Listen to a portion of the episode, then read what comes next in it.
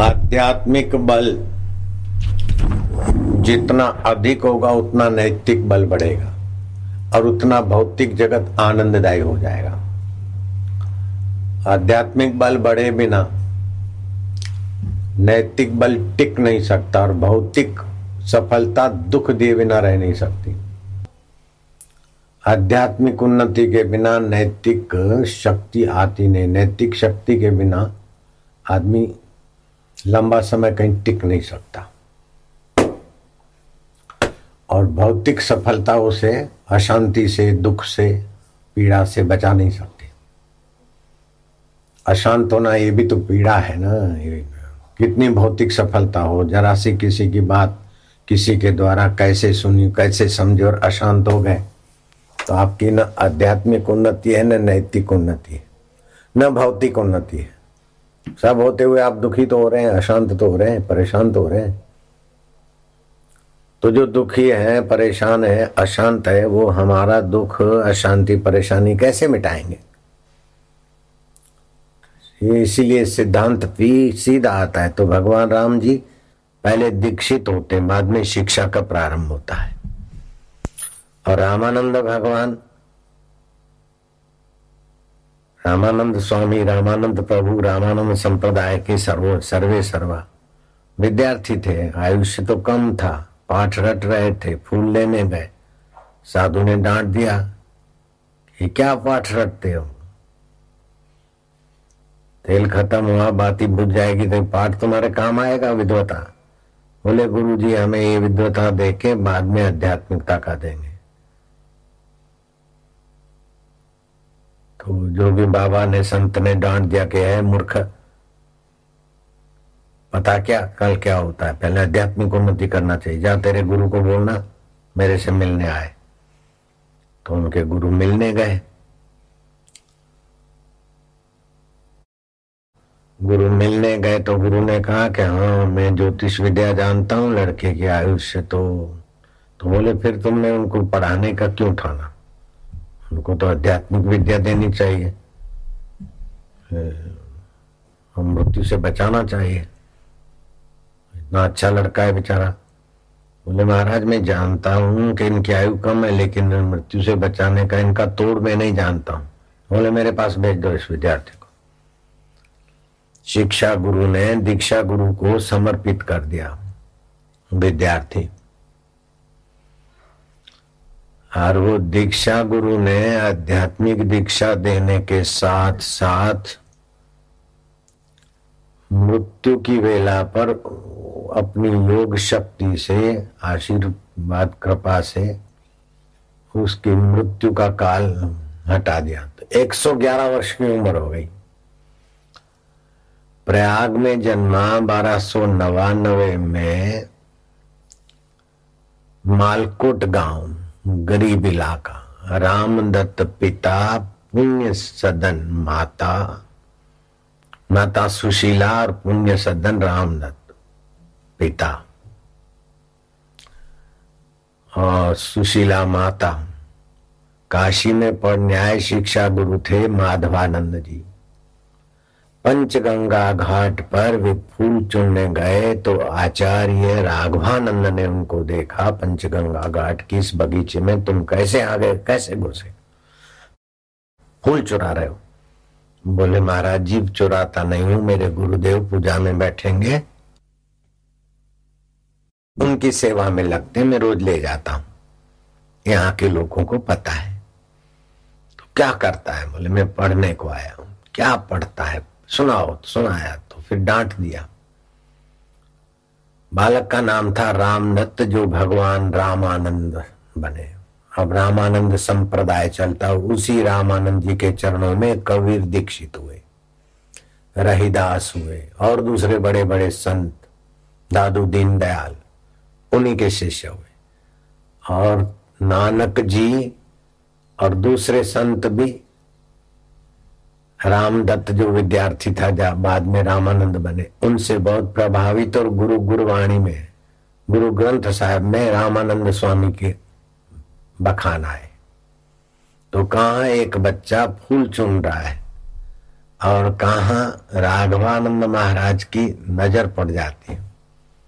बच्चे की अकाल मृत्यु भी टाल देते हैं। रामानंद राम व्रत में ऐसे आगे चलने के राम व्रत संप्रदाय चला और 111 वर्ष तक की आयुष्य रही। तो यह आध्यात्मिक बल भौतिक विघ्नों को भी हर लेता है और दैविक शक्तियों को भी भर लेता है। कहा तो रामदत्त बालकोट छोटे से गाँव का लड़का और कहा रामानंद स्वामी कबीर जी के भी गुरु बन गए, रहीदास के। दादू दीनदयाल जैसे सिद्ध पुरुष उनके शिष्य रहे।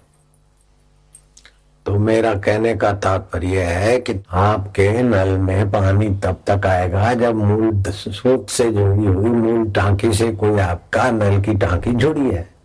नहीं तो तुम्हारी टांकी का पानी कितने घंटे चलेगा?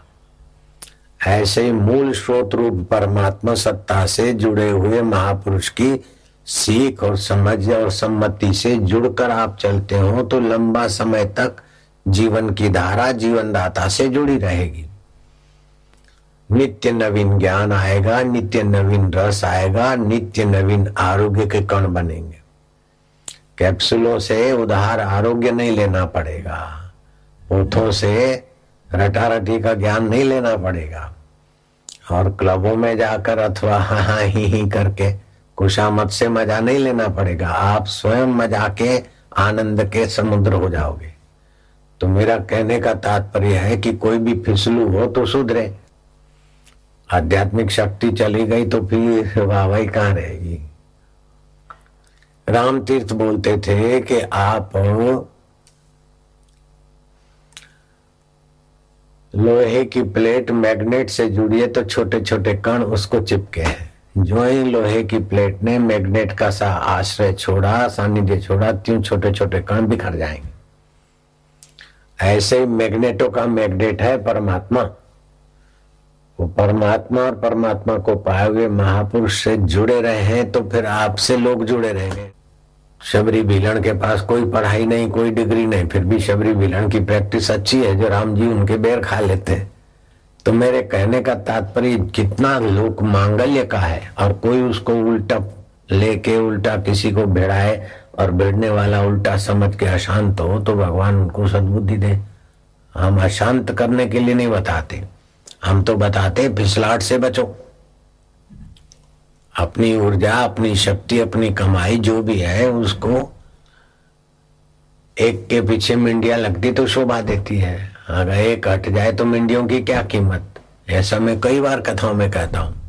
सत्संग सत्संग का अर्थ ही यह है कि हम लोग सत्संग क्या है? कि ज्ञानी और अज्ञानी, संसार को सत्य मानकर वाहवाही के पीछे दौड़ने वाला और संसार को सत्य मानकर संसार से सुख लेने वाला की दृष्टि का अनुवाद और परमात्मा को सत्य समझकर, ज्ञान स्वरूप समझकर, आनंद स्वरूप समझकर परमात्मा में टिकने वाला इन दोनों की व्याख्या का तो विस्तार का नाम तो कथा है, सत्संग है। राम का रास्ता और रावण का रास्ता की व्याख्या का नाम है सत्संग। रावण संसार को सच्चा मान के, देह को सच्चा मान के, अपने मरने वाले शरीर की सत्ता स्वीकार करके संसार में सुखी होने के रास्ते चलते हैं।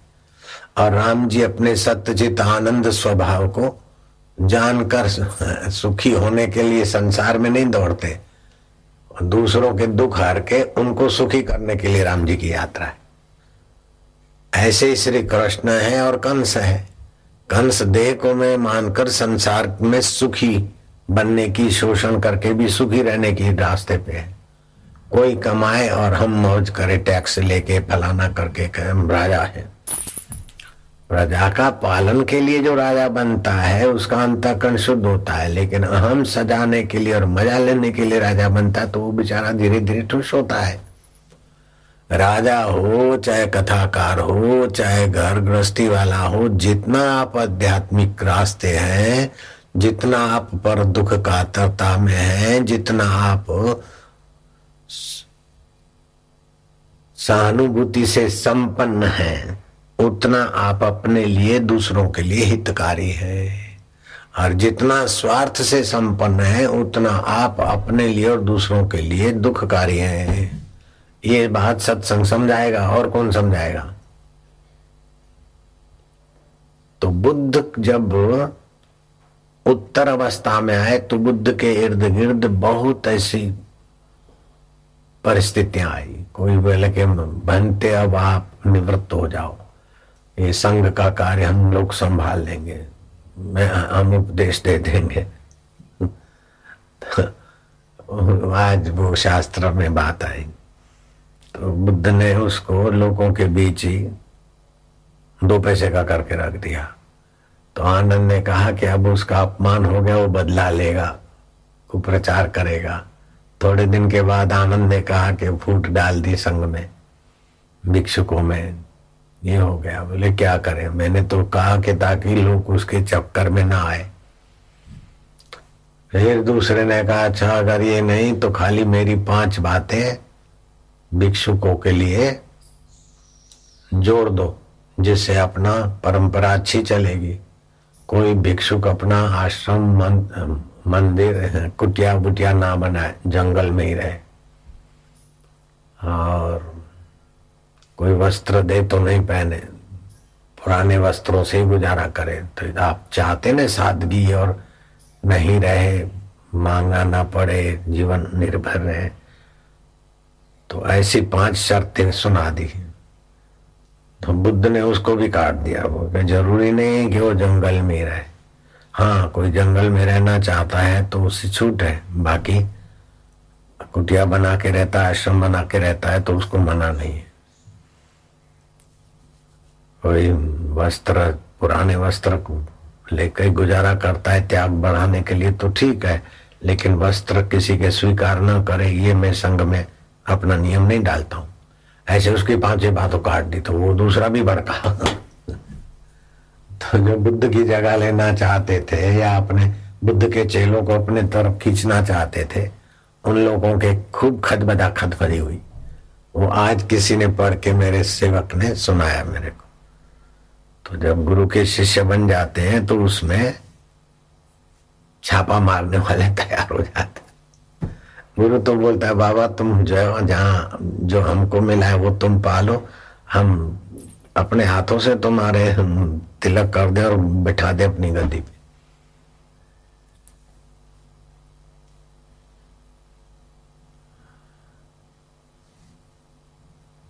तो जब तक भगवान में ईमानदारी की प्रीति नहीं होती, तब तक राग, द्वेष ईर्षा भय, शोक, वासना मिटती नहीं। और वासना मिटती नहीं, तब तक दुख मिटते नहीं। निर्वासनो निरालंबा वो शोभते शुष्क पर्णवत। अष्टावकर जी ने कहा, अभी उसे कोई विषय विकार का अवलंबन नहीं, अपने आत्मा में मस्त है। फिर प्रारब्ध वेग से खाएगा, लेगा, देगा। राम जी के जीवन में युद्ध आया तो युद्ध किया, कृष्ण जी के जीवन में जो कर्म आया करा। लेकिन सुख बुद्धि से नहीं करेंगे कि करने से मुझे सुख मिलेगा। कबीर जी ने सुख बुद्धि से नहीं किया, सुख मिले, सुख बांट। अभी हम आए तो चलो जाए, जल्दी जल्दी तो ये लोग आए मेरे को सुख देंगे, मिठाई देंगे, इसलिए भागे भागे नहीं आए। भूख सहते हुए भी इधर बैठे ताकि इनको, किसी को जाना है तो बेचारों को तकलीफ़ ना हो। दूध मैंने क्या साथ में ले चलते अभी दूध पीछे पड़ा है, ठंडा हो रहा है। तुम्हारे आगे बोल रहा हूँ तो क्या तुम्हारे से मज़ा लेने के लिए नहीं बोल रहा हूँ? आपका मंगल हो। तो मानवीय संवेदना विकसित नहीं हुई, पर दुख कातरता नहीं, पर कल्याण में भाव अगर तीव्र नहीं हुआ, तब तक फिर सत्संग करने का अधिकार गुरु जी नहीं देते। तो मैं तो करना ही नहीं चाहता था। गुरु जी मुझे धक्के मार मार के, धक्के शरीर से नहीं, लेकिन भाव से बार बार सत्संग में कहते, खलक की खिजमत से बढ़कर न बाहू मैं मानू बंदगी। मुझे ध्यान में बहुत रुचि, मैं सत्संग सुनते सुनते समाधिस्थ हो जाता था, ध्यानस्थ हो जाता था। तो मेरे पर नज़र पड़ती, एक बार तो डांट दिया, छा तो करी, ये क्या करता है? सत्संग सुनता है ध्यान लगाता है ये तो सत्संग में तो ध्यान तो मेरा छूट गया, लेकिन फिर जाके ध्यान करूँगा इसलिए बार बार गुरु जी बोलते, खलक की खिजमत खलक जी खिजमत खान भाया बंदगी बेहतर। फिर लोगों के सामने बोलते और फिर नज़र मेरे पर डालते मैं समझ जाता कि मेरे लिए प्रसाद है। लोगों की लोगों की भलाई से बढ़कर मैं समाधि को भी नहीं, कुछ मानता हूँ। तात्पर्य ये होता है। खलक जी खिजमत खान भाया, बंदगी बेहतर। ऐसा करके थोड़ा सत्संग करते और फिर कृपा दृष्टि मेरे पर डालते कृपा दृष्टि मतलब क्या है? सुनता है कि नहीं सुनता है? इसको असर हुई कि नहीं हुई? मतलब तो मैं तो एक बार उपलेटा में बापू जी के दर्शन करने गया। तो सामने गिरनार के पहाड़ दिखाई दे रहे थे। तो मेरे मन में सुना था, चौरासी सिद्ध रहते गिरनार में, कि अब के बार बापू जी से दिशा जब जाऊँगा तो बापू जी से आगे लेके चौरासी सिद्धों की जगह है, गिरनार जाऊँ, कोई सिद्ध विद्ध योगी वोगी से। जरा भेंट हो जाए। उत्सुकता होती है जवानी में। देखने की, जानने की, पाने की होती है। तो जो मेरे गुरुदेव का सेवक था, उसको मैंने बोला कि मेरे को तो यहाँ से सीधा आश्रम में नहीं जाऊँगा, उधर गिरनार जाने का विचार है। तो जरा मौका मिले तो साईं से आज्ञा ले लेना। तो हम साईं की गुरु की आज्ञा के बिना इधर उधर नहीं जाते थे। क्योंकि गुरु की आज्ञा में रहेंगे तो छत्र छाया रहेगी। गुरु की ज़िम्मेदारी से उन्नति होगी। अपने मन माना चल दिए तो फिर हम अनाथ हो जाएँगे। तो उसने तो बड़ा चढ़ा के बापू जी को कई और ढंग से कहा तो दूसरे दिन, अरे नाच नाच इधर आओ, मैं तो सत्संग सुनो। एक पढ़ने वाला, एक में सुनने वाला और गुरु जी सुनाने वाले। तो ऐसी करुणा रहती थी, मेरे को तो वो डांट भी बहुत सुखदायी लगती है। तो सत्संग चला, फिर गुरु जी बोले कि एक बार कोई राजकुमार को राजा ने उठा के तिलक करके राजगद्दी पे बैठा दिया। अब वो राजकुमार राजगद्दी पे बैठा, मैं राजा हूँ, ये तो बोलता है। फिर वो मंत्रियों के बेटों से अथवा चपरासियों से उन उनसे कुछ पाने को या कुछ जानने को वो भागता है तो वो राजा हुआ कि मूर्ख हुआ? मैं क्या साई में हुई? साई में खूब हंसे प्यार से। ये समझ जाता है। मैं समझ तो जाता हूँ जाता था खूब। मेरी बुद्धि भगवान की दया से ऐसी थी सूक्ष्मता थी। ए, फिर साई ने कहानी में सत्संग में फिर कहानी शुरू की। एक दिन सूर्य भागा भागा जा रहा था। किसी ने पूछा, हे आदित्य, नारायण, आप कहा जा रहे बोले, वो जो जुगनू है ना, जुगनू जुगनू से रोशनी लेने जाता हूँ. अरे सूर्य नारायण, आपको क्या हो गया है? जुगनू खुरखुबीता भी उनको बोलते आज्ञा भी बोलते और सूर्य नारायण भागा भागा जा रहा है, किसी ने पूछा, कहाँ जा रहे हैं? कहाँ जा रहे हैं? बोले फुर्सत नहीं है। अरे महाराज, बता दो, कहाँ जा रहे हैं? बोले जुगनू के पास जा रहा हूँ। क्यों? कि रोशनी लेने? अब वो सूरज है। सूरज ऐसा करे तो कैसा रहे? मेरे तरफ़ देखे तो मैं हंसा उनकी मीठी याद से भी अभी मुझे मज़ा आता है, कितनी याद है। हमने कभी भी गुरु के टोकने का रोकने का, टोकने का, डांटने का गलत अर्थ नहीं लिया। जब लेते हम सीधा अर्थ लेते।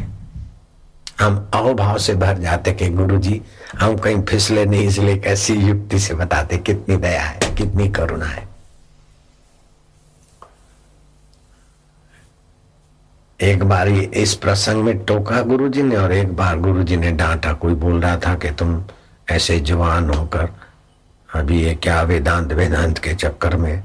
ये साधना करो, ऐसी ऐसी ये होगा, ये अनुभव होगा, ये होगा, ये शक्ति मिलेगी, ये सिद्धि मिलेगी। ऐसी कोई पटियाँ पढ़ा रहा था। तो किसी ने जाके कहा कि वो सन्यासी के साथ कुछ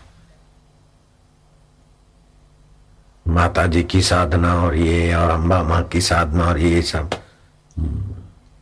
वो बोल रहा है और ये कुछ पट्टियाँ पढ़ा रहा है साधु इनको और ये सुन रहे बोले, उनको बुलाओ।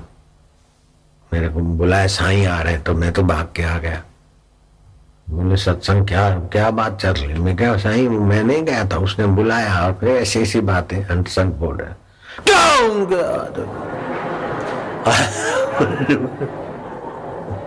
ए तो मेरी नकल है, असल तो कुछ और था।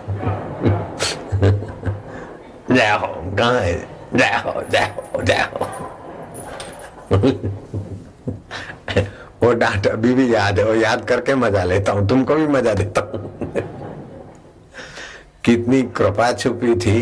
फिर बोलते, इतना ज़ोर से डांटा। फिर बोलते, बेटा बेटा न बेटा न, अद्दा, भैया, जब तक आत्म साक्षात्कार नहीं हो, तब तक इन लोगों की बातों में नहीं आना चाहिए।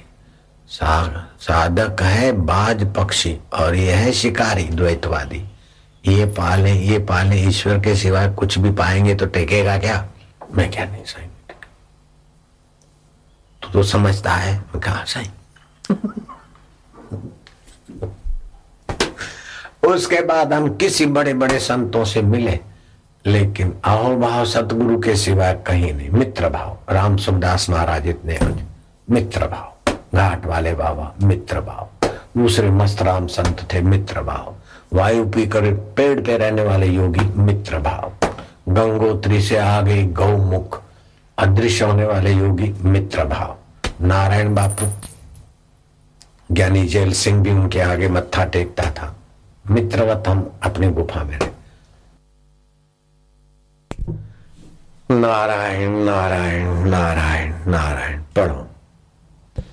जिसने सत्संग रूपी गंगा का स्नान किया है उसको फिर तप दान आदि साधन जिसने सत्संग रूपी गंगा स्नान किया उसका तप दान साधना सेवा सब उसी में आ जाता। सत्संग से जो भला होता है सतगुरु की वाणी को सीधे अर्थ से लेने से जितना कल्याण होता है उतना ही उल्टे अर्थ से लेने से सत्यानाश भी होता है। हे राम जी जैसे पिंजरे में बंधा हुआ पक्षी दुख पाता है तैसे ही यह जीव दुख पाता है। हाँ, पिंजरे में फंसा पक्षी जैसे दुख पाता है ऐसे अविद्या में फंसा हुआ जीव बेचारा सब कुछ करते हुए भी आखिर दुखी दुखी रहता है। चोरी भी करता है डकैती भी करता है ग्रेजुएशन भी करता है शादी भी करता है बच्चे भी करता है लेकिन छटपटा के मर जाता है दुखियों को।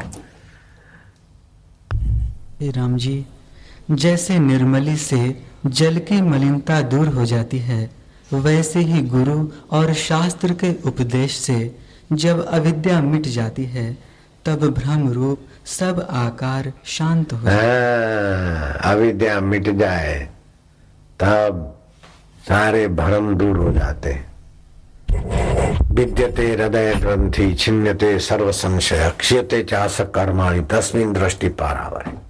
जड़ चेतन की जो ग्रंथि पड़ गई असत जड़ दुख रूप और सत्यचित आनंद रूप। अन्योन्य अध्यास हो गया। जब गुरु के ज्ञान से और अपना संयम से और अपनी आध्यात्मिक भूख नहीं इसलिए ज्ञान की कदर नहीं होती। भगवान में रुचि हो तो भगवत ज्ञान की कदर हो जाती। जैसे रामदत्त विद्यार्थी सुयोग्य थे तो, तो संत मिले और रामानंद भगवान बन गए। आँसू मलते थे अपनी भूख होनी चाहिए। ईश्वर में रुचि नहीं है, पूजवाने में रुचि है तो गुरु कितना भी करे। अब जो हमारे हितेशी है, हमारी वासना उनको हमारा दुश्मन बना देती। वासना से खींचा हुआ जीव आत्मा का प्रसाद नहीं मिलता तो बहुत बेचारा दुखों में जा रहा है। होना चाहता है सुखी, लेकिन दुखी दुखी हो जाता है। थोड़ी देर सुखी हुआ, फिर कब कौन सी बात पर उसको अशांति हो जाए, दुख हो जाए, कोई पता नहीं। अष्टावक्र कहते हैं आश्चर्य त्रिभुवन जय वो आश्चर्य कारक है जिनको त्रिभुवन सब सपना दिखता है। अपने आत्मा में स्थिति जिसने की, वो आश्चर्य कारक पुरुष है। नहीं तो न जाने कब कौन सी बात पर उल्टा सीधा समझ के दुखी हो जाए, अशांत हो जाए। कोई पता नहीं। ऐसे लोग दुखी ना हो, अशांत ना हो, मज़बूत बने, आध्यात्मिक खजाना पाए, सत्संग का उद्देश्य ये होता है। चलो पढ़ो। तत्ववेताओं के संग से जैसा अमृत मिलता है। हाँ तत्ववेताओं के संग दर्शन से जैसा अमृत मिलता है। ऐसा तो स्वर्ग में भी नहीं मिलता।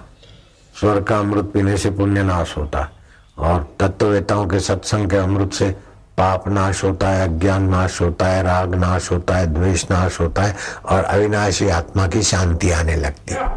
जय हो जय हो जय हो गुरुदेव की जय हो जय हो। राम दत्त विद्यार्थी को कितना फ़ायदा हो? आसुमल को कितना फ़ायदा हो? अंध बालक को कितना फ़ायदा हुआ? शबरी भीलन को कितना फ़ायदा हुआ? रहीदास चमार को संत शरण से कितना फ़ायदा हुआ? धन्ना जाट को कितना फ़ायदा हो? आप लोगों को कितना फ़ायदा हो रहा है? कोई जय